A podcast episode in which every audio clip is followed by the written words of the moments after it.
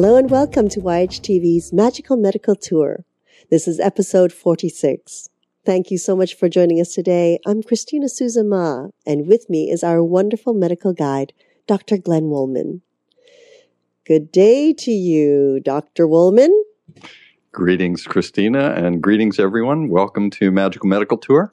I'm Dr. Glenn Wallman. I will be your medical guide along with Christina today as we travel each week through the healthcare galaxy, searching for ways towards optimal health. And uh, based on the sound of your voice, how's your health? well, you know, it's one of those things where it's this uh, gray day here in LA, and uh, through the weekend it was gorgeous, but you know, this uh, little little whatever viruses or little bacteria that run around and well one got me. The predators. The predators yes our favorite. Yeah. But it's it's it's good. It's good. It's uh you know you know me i keep plowing through it so. And wonderfully enough my child as well. He's off in school low grade fever still plugging away so all good passing on the virus to all his friends. Of course. Excellent. Yeah, you know, it's like, you know, can't have it alone. It takes a village. There you go. you know, as I serve breakfast to all these kids in the morning and they're all hacking and coughing and sneezing and, you know, some know how to cover up and some don't. And I'm wiping their desks off with the little wipes and, you know, hmm. teaching them to wipe their hands before they eat and after they eat. Amazing. It is. It is amazing. It, it's amazing that they don't automatically do it even by the age of five or six. You know, so it really tells us that uh, the the discipline in the household uh, doesn't have that. Hence, why a lot of people tend to, I'm assuming, get very sick during the whole year. Well, I, I think that the more and more people that watch this show, the less and less people will be sick. What do you think? Oh yes, I hope, and, truly and I hope think, so. Yeah, and I think if we watch Trinity of Life and Flowing with Anatara, boy, think how healthy the world will be. We'll just find that optimal health. That's right. We could do it. We could do a study. Maybe we'll get the Nobel Prize in television. In, tele- in IP, internet IP television. television. Yeah, IP I was television. say. we could get the first one. Yes, there you go. So, interestingly, today, uh, again, I would like to have the opportunity just to speak uh, and chat about a couple of topics. And I called it potpourri in the past, but I, I thought, uh, what does that have to do with Magical Medical Tour? Uh, I had no idea why I picked that. It just sounded right. So I've I ran a contest. I had a contest, and uh, the winning name was Inside the Doctor's Bag. Mm. Hey, so I wasn't part of that contest. Wait a minute. What, what are you talking about? well, uh, sometimes I, I run contests only in my mind. Oh, I see. I see. With the two, one standing on one shoulder and the other one standing on the other no, one, right? Oh, no. No, I have unlimited amounts. I oh. Just, but uh, uh this, uh, inside the doctor's bag was the winning choice. Uh, and uh, we'll see how that plays out. I may have another contest, and you may be included in the next there one. There you go. I like inside the doctor's bag. That's good. Do you like that? Yes, Better? yes. But my first thought was, do doctors carry bags anymore? Well, maybe to put their iPads in. actually, actually, they do. Uh, there are many doctors. Uh, sometimes, as we talked about uh, with Dr. Angelo Salvucci in emergency medicine, I think a lot of us carry some things in our uh, cars or trucks or whatever, you know, a little kit of some kind, a first aid kit, maybe a stethoscope, a few other things. Mm. Uh, but uh, and and doctors do make house calls, and sometimes they have their own special, you know, stethoscope that they like to use, and a few other little things depending on the specialty. Mm-hmm, mm-hmm, uh, mm-hmm. You know, they're they're little tools of the trade. Right. right. So, yes, yes, the uh, some of them do, but uh, probably not as many as did in the past. But I thought it would be a, a good name anyway. How about Doctor's Backpack? The Doctor's Backpack. Yeah, I see so many carrying backpacks now. well, I, if I have it, we'll see how this uh, one plays out. And if there's not a great response, we'll have another contest and you can enter that Okay, shall do. into the contest. Uh, and we'll see. So today I have a few different things that I want to talk about again. Um, uh, three different topics. Uh, one is sort of in the idea of helping the doctor make the diagnosis. A second one uh, I'm going to title Didgery-poo. And uh, you're laughing already? I am because I, I've just been been um, trying to get my son off the word poo, and, and here you are. Here is uh, Dr. Woolman saying didgeridoo poo, and it was like, uh oh, I guess he's not going to hear this one for a little while. well, I, I think you have influence on the editing. and then the uh, third part will be uh, an honoring. Mm. Uh, so we'll get to each of those uh, with a little surprise. Last week or in a former episode, uh, I talked about helping with your doctor's appointment. And uh, one of the things that's very important is to be as concise as possible and uh, accurate and complete as possible.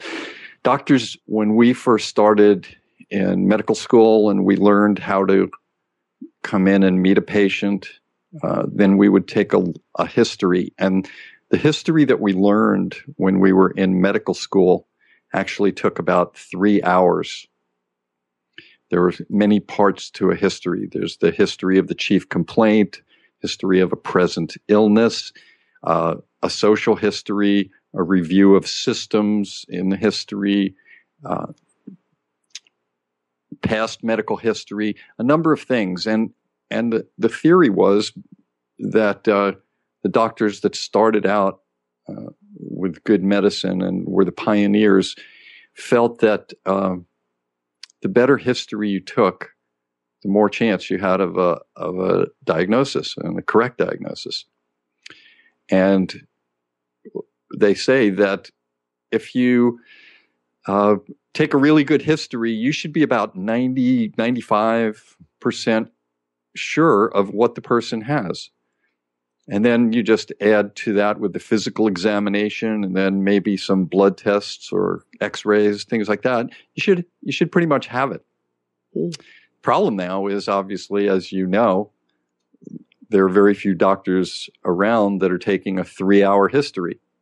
Usually the history is about five minutes or maybe the whole time that you're with the doctor is seven to 15 minutes. Mm-hmm. In some cases, that's different. Many doctors are spending good amounts of time with people, but so the important, the important point here is the more things that you can do to help your doctor in that five to seven minutes uh, with the diagnosis, uh, the better off you are. And I spoke about uh, in one of our episodes journaling a medical problem, if something happens, uh, start journaling it. If you have a new symptom or a sign or some kind of a growth, that you should start uh, taking some notes on it. And I wanted to uh, talk about that more because people asked me about that. Uh, they wanted to know, um, can you be a little more specific with that and what to do? And it's a, I'm glad they did that because uh, in my career, I've had people that have come to me that have been uh, very obsessive over taking the notes, and they would come in with 12 or 15 handwritten pages of one symptom or one uh, set of symptoms. So, in this particular case, I'm trying to say don't don't get carried away with it, but just get some specific points. And one of the main things that we want to talk about is pain. Uh, it's a it's usually subjective, meaning the person has the pain. The doctor can't really feel the pain. So you have to figure out the pain and give information to us so that we can figure out is it a bone? Is it a ligament? Is it a nerve? Is it an organ rupturing?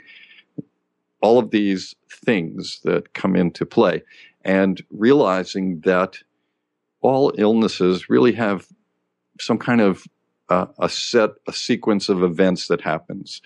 Uh, where something, for example, uh, a person that has appendicitis. Well, at the very beginning, when they're normal, they don't have anything. But at some point, something starts where the appendix gets irritated. But because of the way the nervous system is, you don't really feel the direct place where it hurts, which is in the right lower abdomen in most people. The first symptom that people usually get is a little bit of nausea and an upset stomach high up in their uh, abdominal area where the uh, sternum or breastbone comes down. Mm. And and then over time, different things happen, and then eventually, uh, the pain gets worse, and it becomes very specific, and then everyone can make the diagnosis. But pain changes, and and also it feels differently to different people. So I want to talk about a little bit of documentation of pain that you can do for yourself. Sometimes a pain may come once while you're doing something, you're walking, and you get a little pain in your chest going down your arm. And you have to describe that pain. But then you stop and rest for a few minutes and it goes away. And then the pain is gone and you can't describe it anymore. So there's a lot of things that I want to talk about in the description of pain and how you should journal this a little bit if you do have to go in to see your doctor. Now, obviously, if you fall and uh, break your arm and the bone is sticking out, uh, you don't have to say too much. You could say it hurts here, doctor, and they got it. But it's it's some of those vague pains, like a chest pain or a headache or an abdominal pain, that could be uh, a little more of an enigma, at least at the beginning. So one of the first things to do is just write down, you know, the time when you had it, the day and date, the hour, things like that. The second thing is the location, and just kind of describe it best you can. Uh, you could draw a picture so that you'll remember, picture the body, and you'll remember where it is. Um, and then over time, if the pain never comes back, don't worry about it. But if it comes back or if it changes, it starts out, you feel a pain in your chest, and then you feel a pain in your uh, elbow you know, the pain may change a little bit. So it's important to talk about the location and if it changes at any time or where it goes. And if it happens and goes away and then comes back a few days later, is it in the same location? Does it do the, the same exact thing? So location and change of location. The next thing is to talk about the intensity of the pain. Again, we don't feel the pain. So it's important to tell us we usually give the zero to 10 scale. And most of the time, it's very important to be careful because most of the time there might be a little drama around the pain, and you want to explain to the doctor in the best sense that we can understand it that it really hurts you a lot. So you go, oh, it's a 10. Or you get a little funny and you go, it's a 12 out of 10 or, or 15. I, I suggest that you try to be a little more accurate than that because if you if you say to us it's a 10 on the possible highest scale of 10, that means that it's not going to get any worse. And if we're trying to treat you and we figure this is a 10, we may treat you in a way uh, that it appears to be a 10, but if it gets worse, you've already got your maximum treatment. So try and be as honest as you can uh, with this. It also gives us indications, and this comes in with the dynamics of the pain too. This is another part of it. Pain uh, comes on in different ways for different problems. For example, uh, giving birth, having uh, contractions. Uh, you may have no pain at all for a few moments, and then suddenly you have a pain, and it's a two, but in one second it's up to an eight. And then it goes back down to a zero again uh, after two or three seconds or five seconds or half a minute. And those are the things that are important to say. Or does the pain start instantly at a 10 and stay steady at a 10 from the moment you got it to the moment you're seeing your doctor? It never changes. Does it go up and down? Does it change? Does it uh, get more intense, then go down and then get more intense again? These are all things that will help us to hone in on a diagnosis because in each part of the body, there are many things that could happen. Take the kidney, for example. You could have a cyst on a kidney, or you could have an infection in a kidney, or you could have a kidney stone. Each of those presents with a different pain pattern. I also think it's important to describe the pain, and this is where you can get very creative. Uh, when people are having a heart attack, sometimes they will describe it as it's like an elephant sitting on my chest, or I have my chest in a vice grip. People that are having uh, sciatic pain or nerve pain going down their leg from the back sometimes will say, it feels like a burning ice pick. So get creative with it, but make sure that within your creativity, it's something that the doctor can get a sense of. it's also important to talk about accompanying symptoms.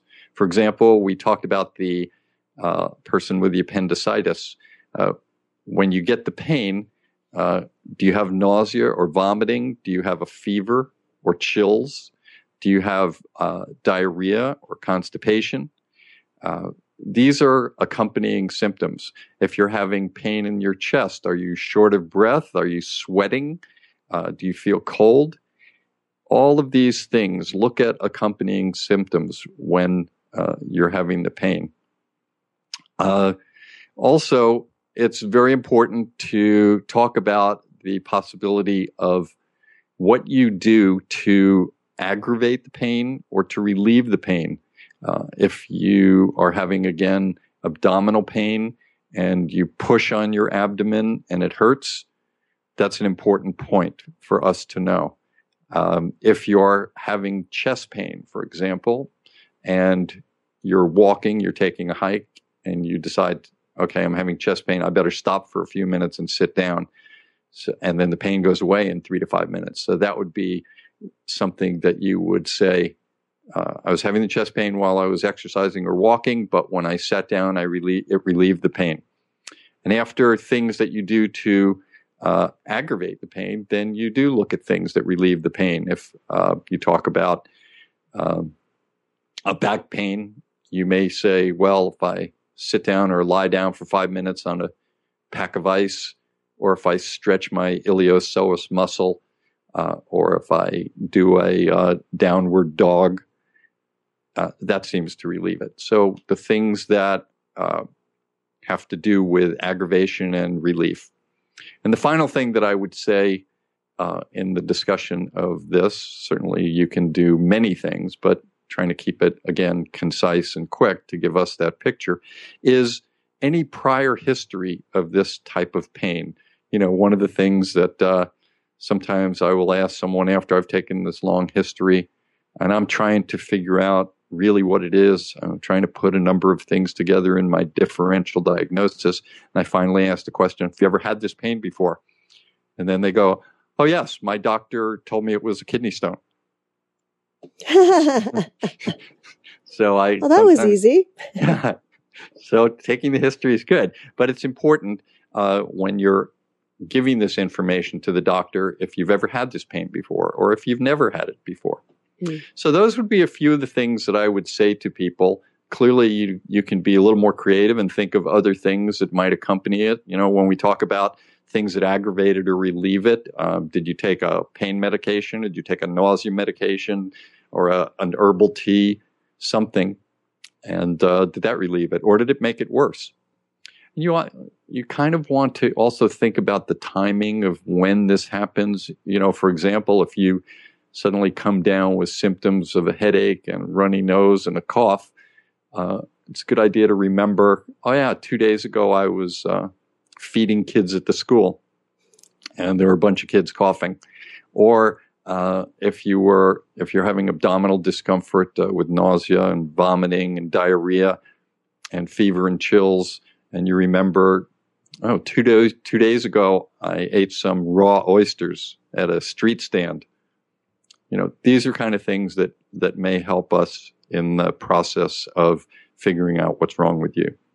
So that's my little part on helping with the journal and helping the doctor. And what this does uh, I must say is that if the doctor is unclear what you have, uh, then their natural instinct after they take the history and the physical is to start ordering tests.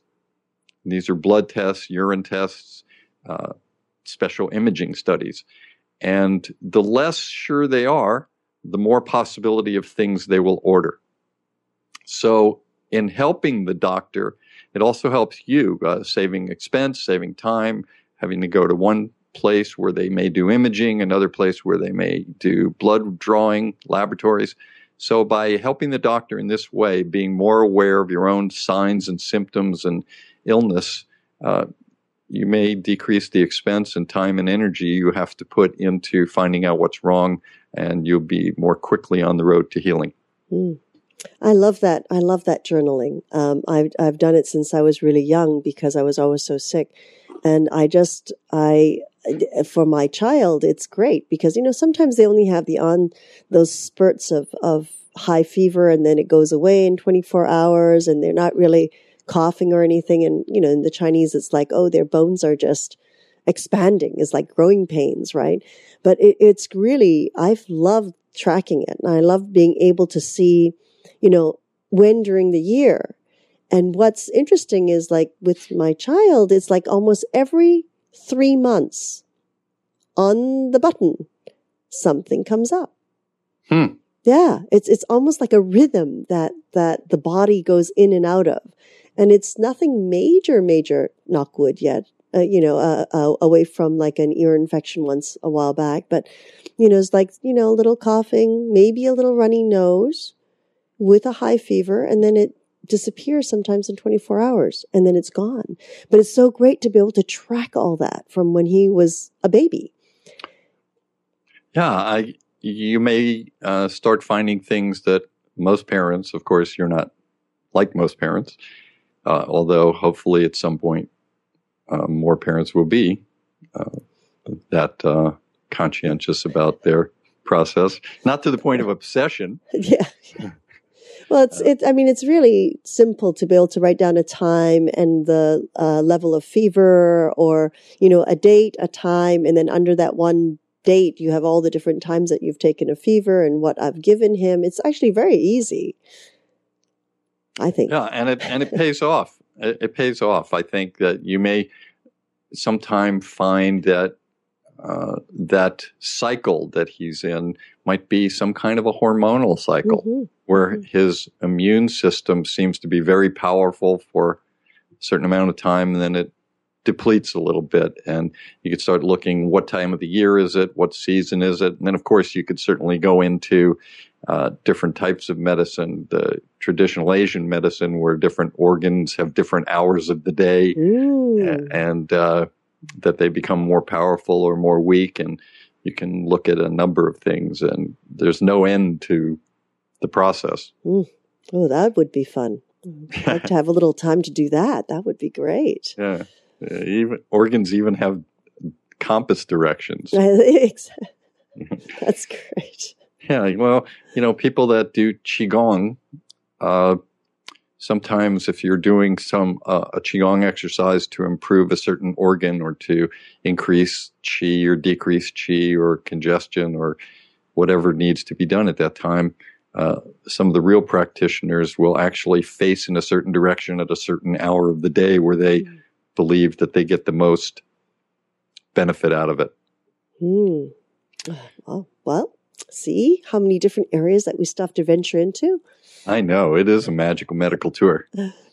so, anything else you want to talk about with the journal, or oh no, I love. To... I just had to say that I I love the journal. I love I love being able to write that down, not just for my child, but for you know for all of us. It's I think it's very important to do that, and it's uh, nice uh, nice to be able to present it, like to say the date and the and what was going on on that date when something has just begun, and you know the little symptoms, quick, easy, it's great. And yeah. now you, those, those of you who have those smartphones now, you can even dictate it into your phone now.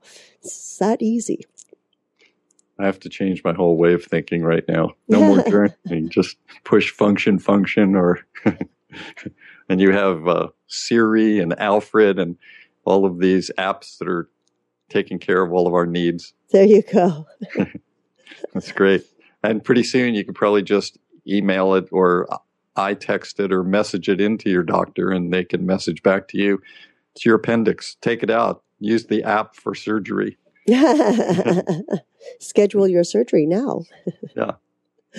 yeah, interesting that you say that. We're going to be talking uh, in the last topic uh, today. We're going to be talking a little bit about scheduling surgery. Mm. So nice segue there, Mm. or a little bit of foreshadowing. So, as a as a help to all of our viewers, uh, I like to bring up different topics, and I want to talk about uh, strokes a little bit for a few minutes. And this is where we talk about the didgeridoo. Mm. And I wonder if you can connect the two for me Didgeridoo. and strokes. My guess is Yeah, that uh, that's well, uh, the, the the didgeridoo. What what is that that instrument? That's all that's coming in my head. When you is it the didgeridoo? The didgeridoo, yes, exactly. right? That's the instrument, right? right? That is that that one blows into to create that amazing primal sound. The amazing primal sound. It's Mm. an aboriginal instrument. Oh, it's so fantastic! And you play that, don't you? I do, and I'm going to talk about that.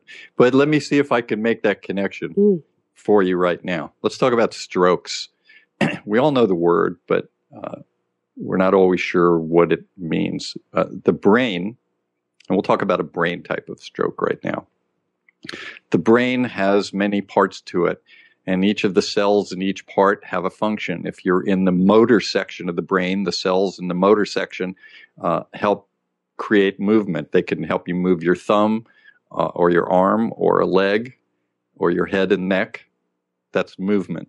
Uh, there are other parts of the brain that have to do with memory, parts of the brain that have to do, as you know, with speech, uh, have to do with listening and understanding.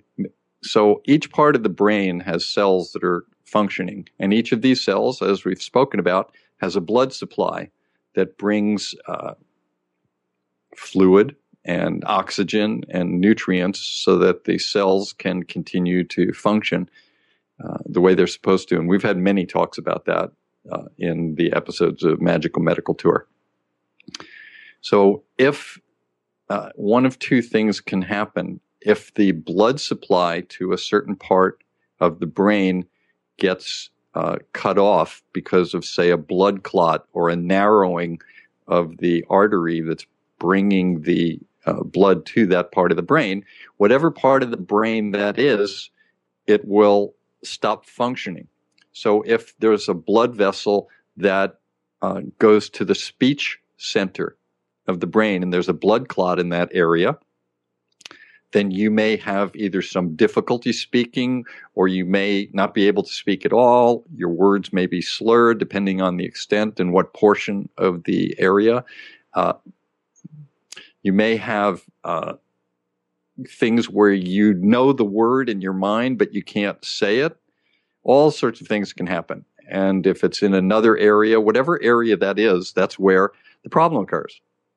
So that's uh, where somebody gets a blood clot. The other type of a stroke is what we call a hemorrhagic stroke, where there's so much pressure on the insides of the blood vessel that the blood vessel bursts and blood starts leaking out into this uh, cavity of the brain, which is surrounded by a very hard skull, so the brain can't really expand too much. And this increasing pressure can cause uh, more hemorrhage, and then it can cause problems uh, blocking the blood supply. And again, more things will happen. So these are the two types of strokes uh, a blood clot or a hemorrhagic stroke.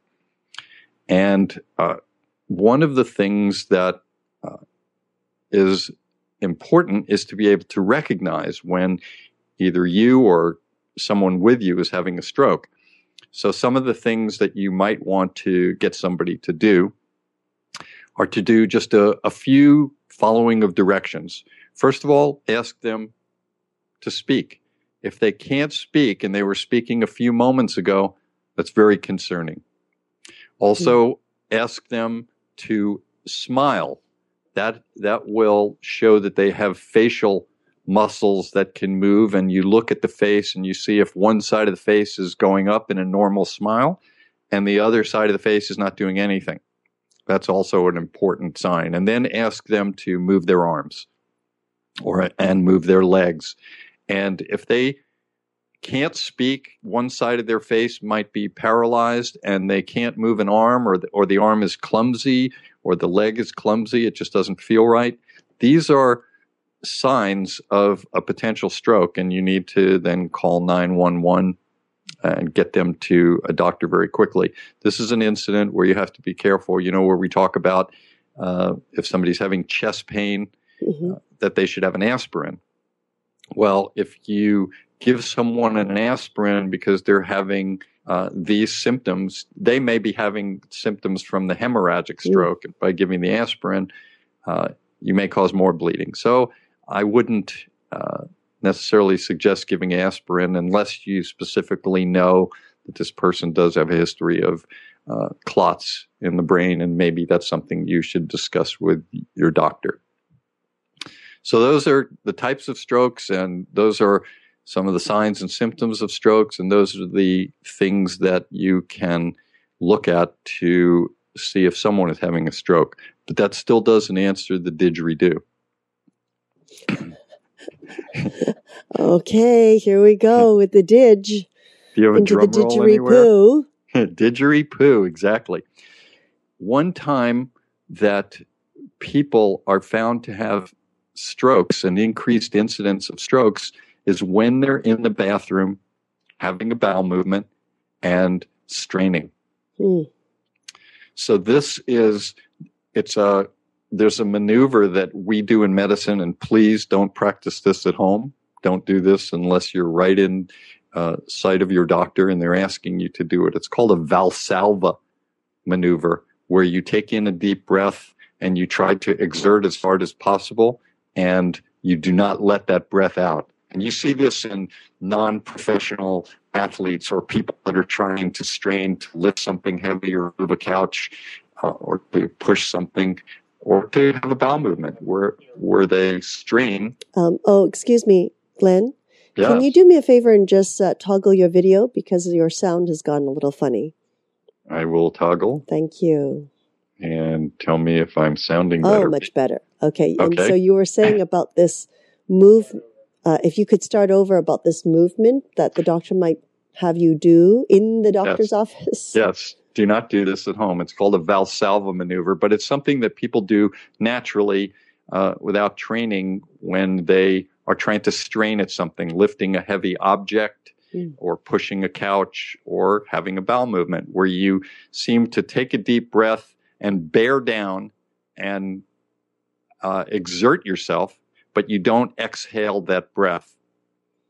Now, when we see athletes that are boxers or martial artists or professional weightlifters or professional athletes, you always see that when they exert, they are exhaling mm-hmm. or letting out a hard breath. You know, especially a, a martial artist, they they do a ki or some kind of a loud noise to let the breath out, and sometimes uh, theoretically to scare the opponent, but also uh, to get more energy. But what happens when you do this straining without taking, without letting the breath out, is it increases your blood pressure and it increases the pressure in in and around the brain and the spinal cord. Mm-hmm. And this has the potential to cause a stroke. And also at the same time, uh, usually when you're holding your breath, uh, then you're not taking in oxygen. So lack of oxygen and increasing uh, pressure mm-hmm. and uh, increasing the pressure inside the brain also all have the potential. Now, this not necessarily will happen to the average normal person, but certainly it's a good thing to be thinking about. But for people that have a family history of a stroke or have had a stroke in the past, you know, a mother or father who have had a history uh, or a sibling that's had a history, this is something you should be very careful about. Uh, straining in the bathroom, and we can talk about you know what you need to do about your digestive system that's a whole other category but so this is where i say that one of the things that you have to do to make sure that you're not increasing that pressure in your brain and in your blood vessels is to be exhaling when you're trying to strain in the bathroom. And one of the things that you might consider doing would be playing an instrument. Like like the didgeridoo. Now, you certainly could do it. You can sing, you could play a harmonica. Playing the drums won't necessarily help, or, or, the accordion. It sounds like a wind instrument of some sort that you're yeah, talking it, about. And that's why I recommend the didgeridoo. It's a, it's actually a fantastic instrument. It's an Aboriginal instrument. It's one of the oldest instruments on the planet. There's a lot of great history about it. Uh, they used to make it from uh, uh, indigenous uh, plants. But they're so big. They're, they're huge. Little, some of them are huge, but they come in different sizes, and you can actually make your own. You can get uh, one of those uh, tubings that they use, you know, the white tubing that's used. You can make a five foot one at just about a two inch diameter, one and a half inch diameter. You put a uh, a mouthpiece on it made of bees honey or beeswax. Sorry, uh, and then you learn how to play it, and it teaches you a number of things. Uh, number one, it gets you breathing, and you do lots of breathing exercises. Number two, it's very meditative, and number three, it teaches you a lot about yourself. I had a great deal of problem learning how to play the didgeridoo because one of the things that's required is circular breathing. And that's a term that says you have to breathe in, take a breath in while you're breathing out at the same time. Now, as a scientist, I know you can't do that. So I couldn't believe in my mind that I would ever be able to do that. So I had to, through practicing and through losing my mind, had to I thought you'd laugh at that. Look in the bag. To, right. had to learn. yes, that's funny. Had to learn how to let go of my preconceived uh, notions. And when I was able to let go, that helped. and then I was able to learn how to do the circular breathing. It also it's a great connection because it has a whole spirituality to it. The original instrument uh, was based on the Aboriginals felt that the snake was their creator god. And it's interesting that we're speaking of this as we're coming to the year of the snake. But the uh, creator god, the snake, the didgeridoo represented that. So when anybody played the didgeridoo, they became part of the creator process. They joined in and became their own creator, making different types of sounds.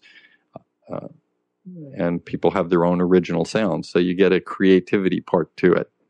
So I really like that. And for a very long time, through eons, only men were allowed to uh, touch or play the didgeridoo. Now, of mm-hmm. course, anyone can play it. So I think that's a even more important reason. But so that's my thing right there, talking about strokes and connecting it to the didgeridoo and playing an instrument. But I would say to be careful because you start playing an instrument, you start enjoying it, you may end up sitting there on the seat for a very long period of time. and that's not necessarily good for the muscles or bones in the back of your leg. So you have to be careful of, of that part of it. And also choose an instrument, unless you live alone, choose an instrument that won't be too irritating to other people. that's good. well, at least so, there'll be music coming out from the bathroom. Yeah, definitely, definitely.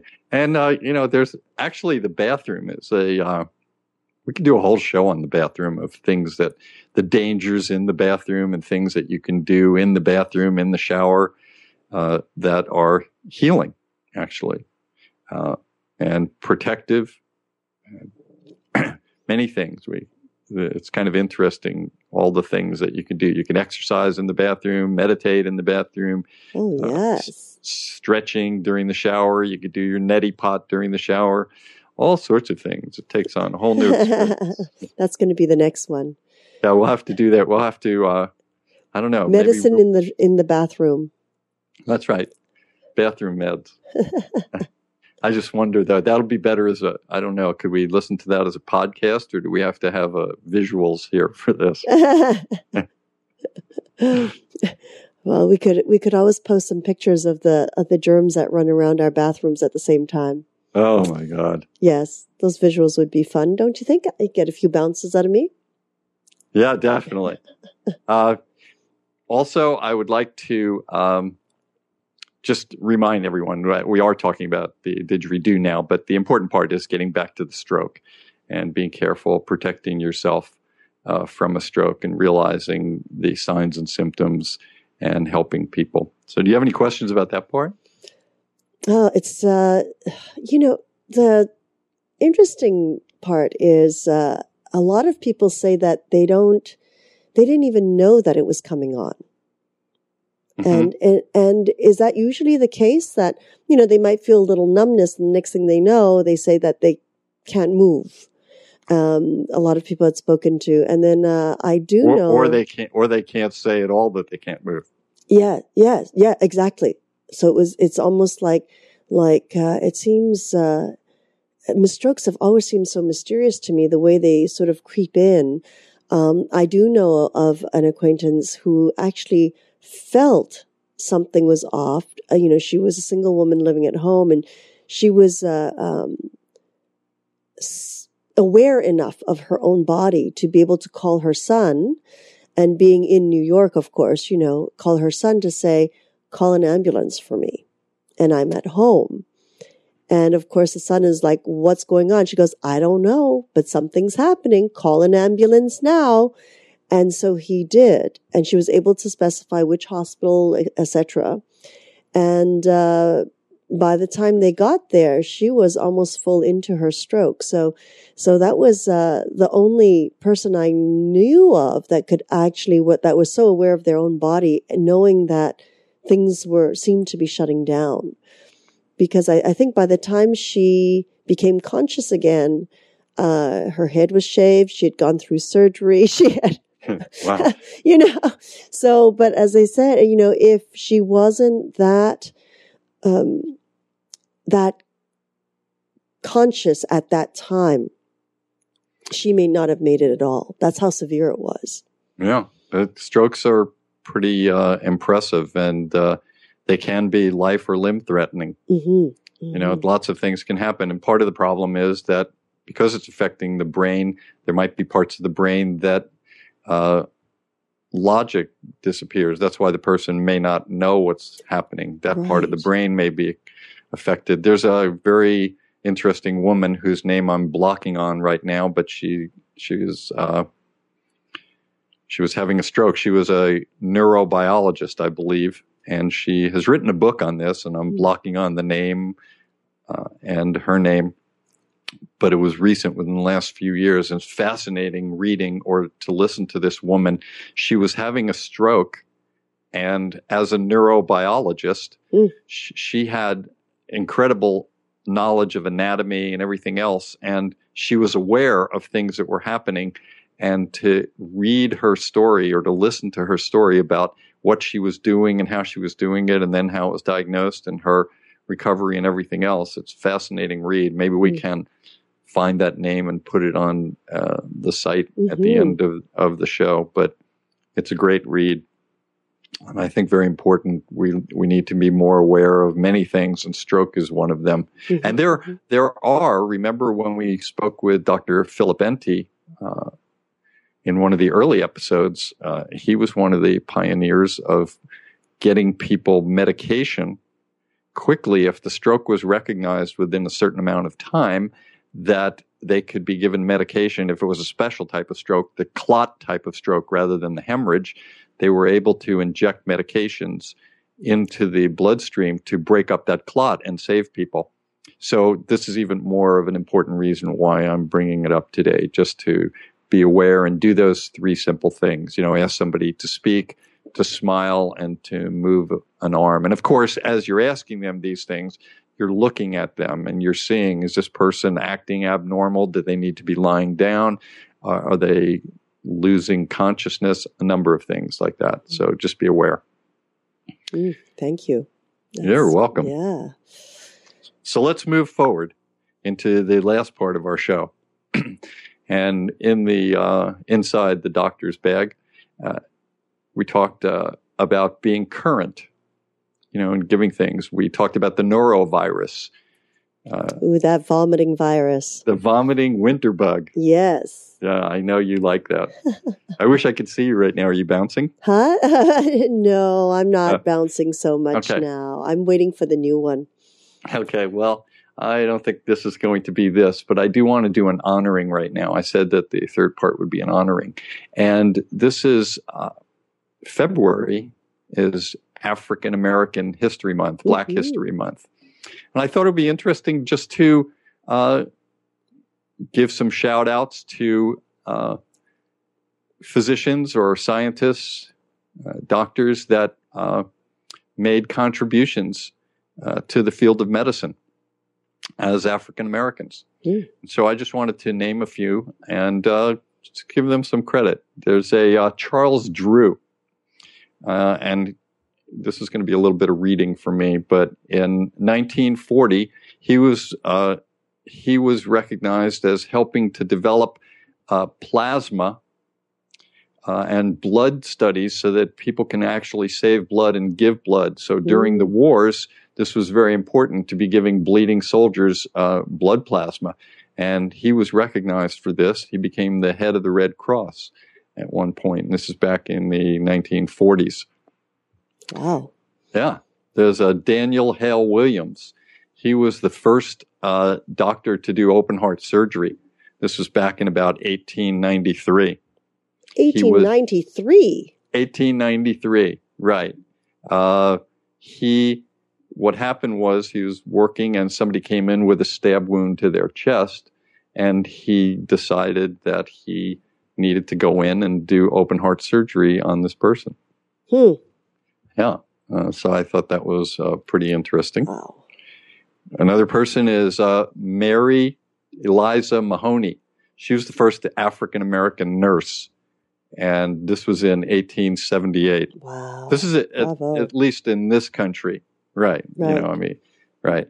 Uh, James McCune Smith in the 1800s. Uh, in the 1800s, he was the first American, uh, Afro American, to earn a medical de- degree. Hmm.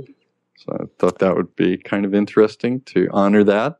Oh, yes. Uh, Rebecca Lee Crumb- Crumpler. Uh, she was the first uh, American, Afro American woman to get a medical degree. This was in 1864. wow. That's Yeah. wonderful. Yeah, it's pretty cool. hmm And then uh, William Augustus Hinton uh, was the first black doctor to teach at Harvard.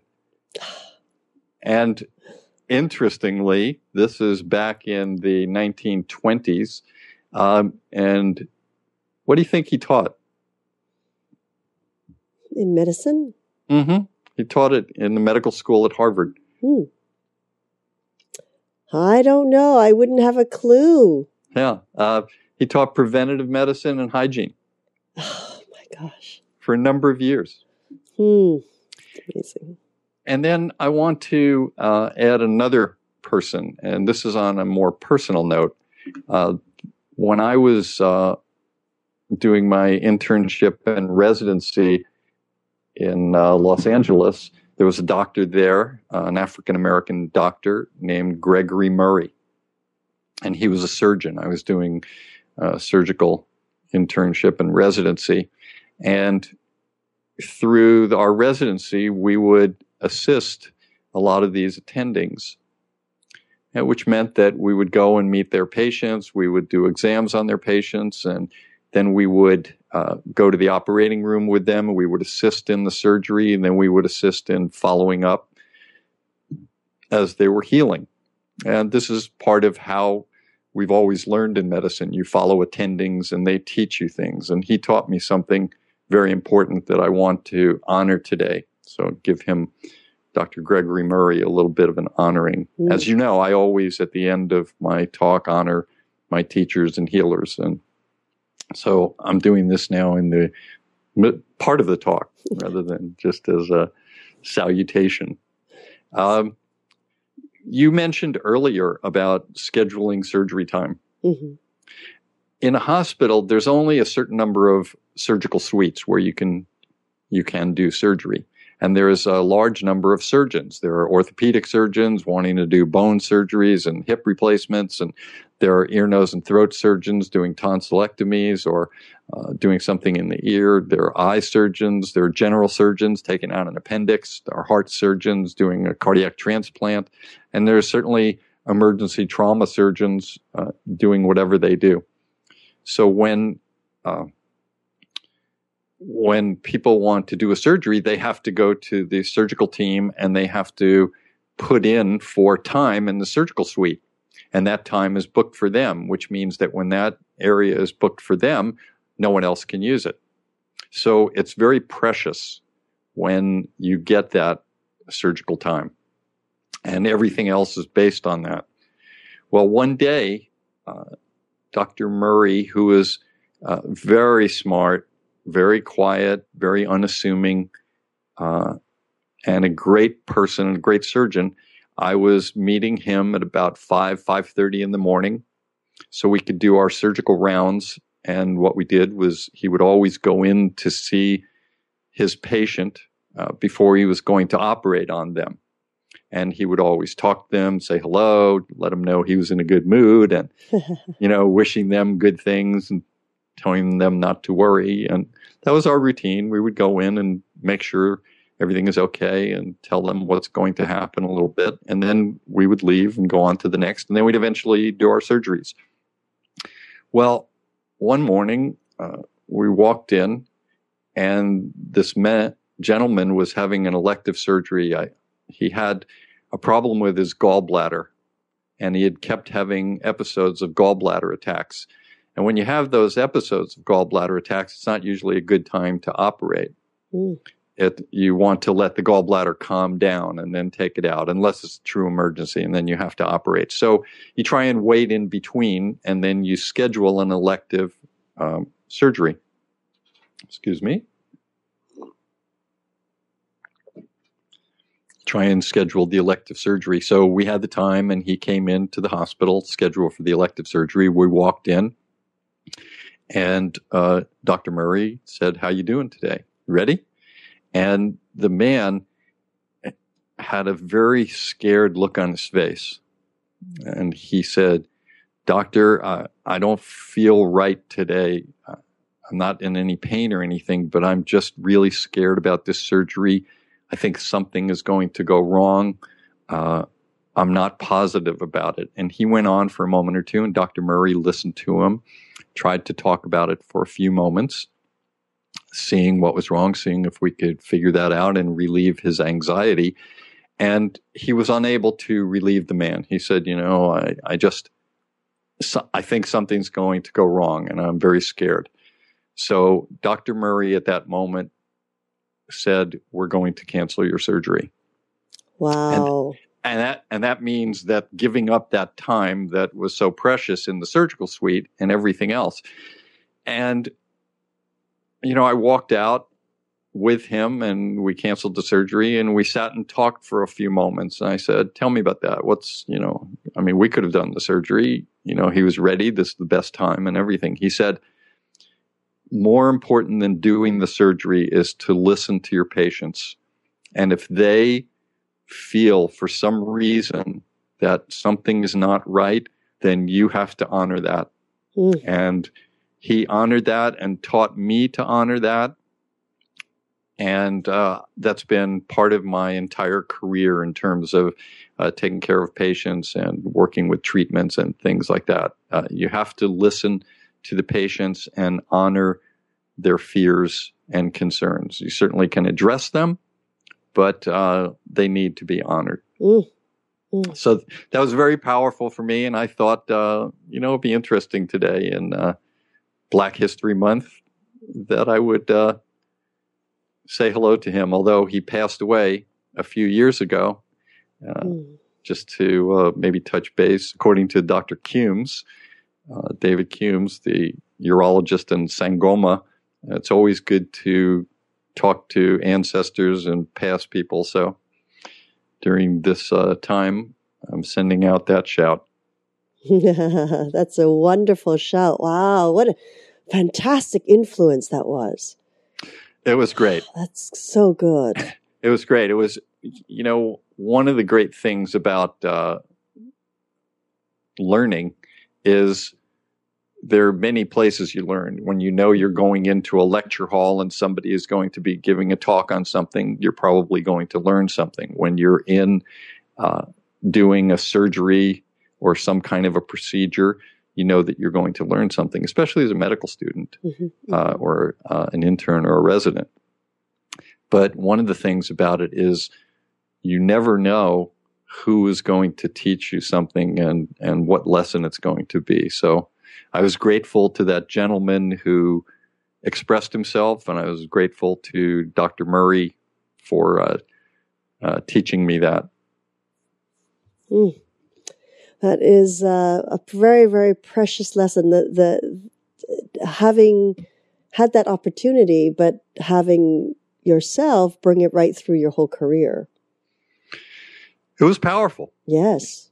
You know, it yes. would have been just as easy to say, oh, don't worry about it. We'll give you some medication. You won't have anything to worry about. The surgery is already scheduled. We want to get you better and we don't want you to be hurting mm-hmm. anymore. Mm-hmm. I mean, there are many reasons to try and convince this gentleman to have the surgery. Absolutely. Now was, now was the time. They were there.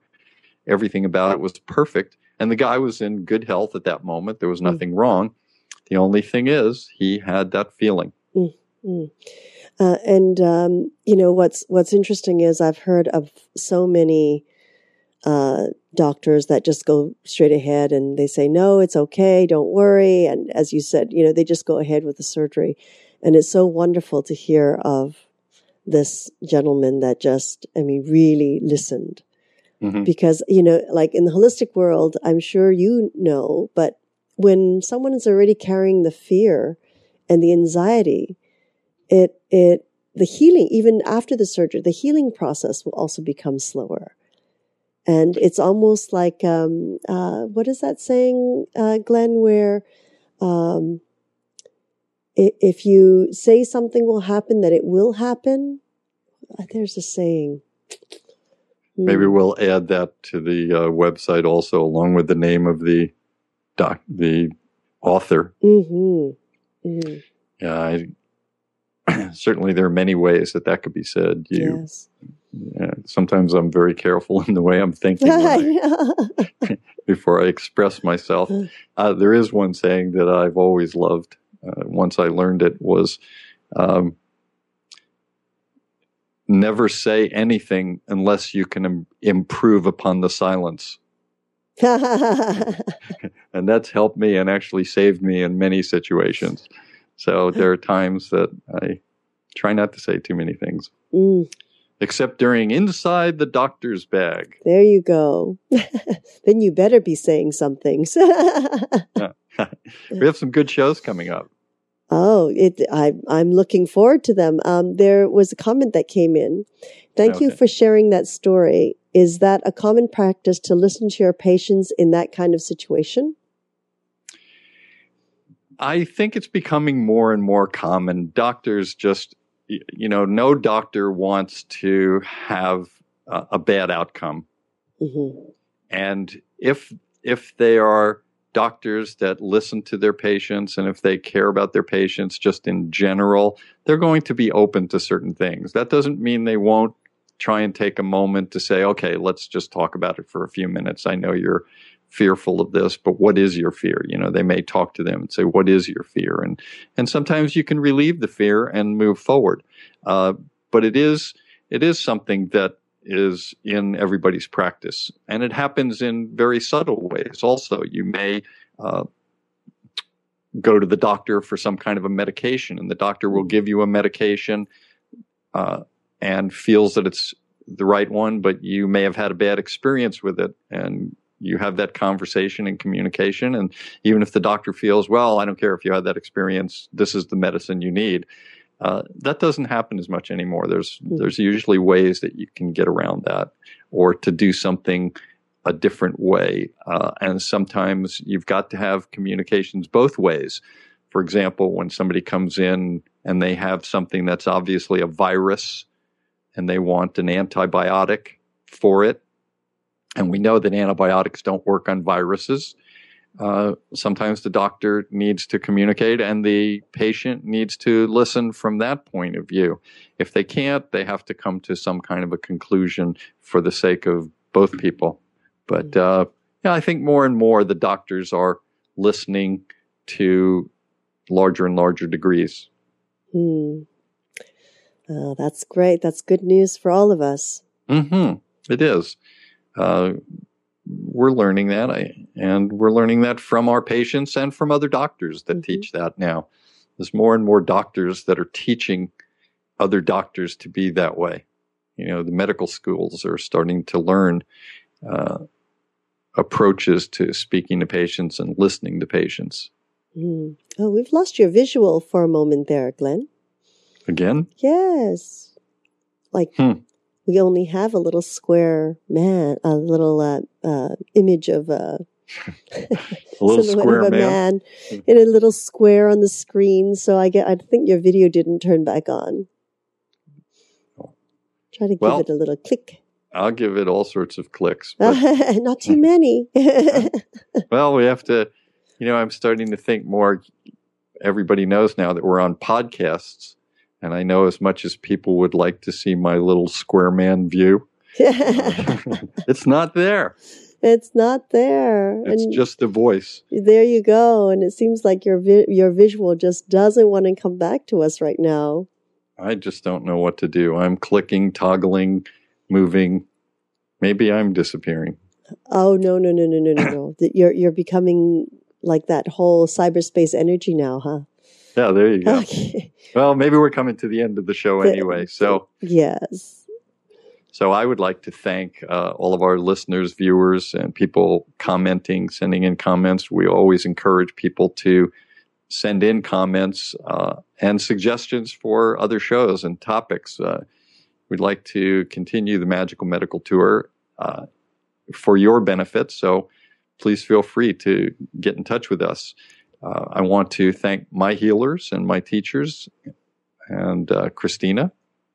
And I look forward to seeing everyone next week as we travel through another quadrant of the healthcare galaxy. And until that time, I'm wishing you all optimal health. Thank you so much, Dr. Glenn Woolman. It was fun peeking into your doctor's bag. Mm-hmm.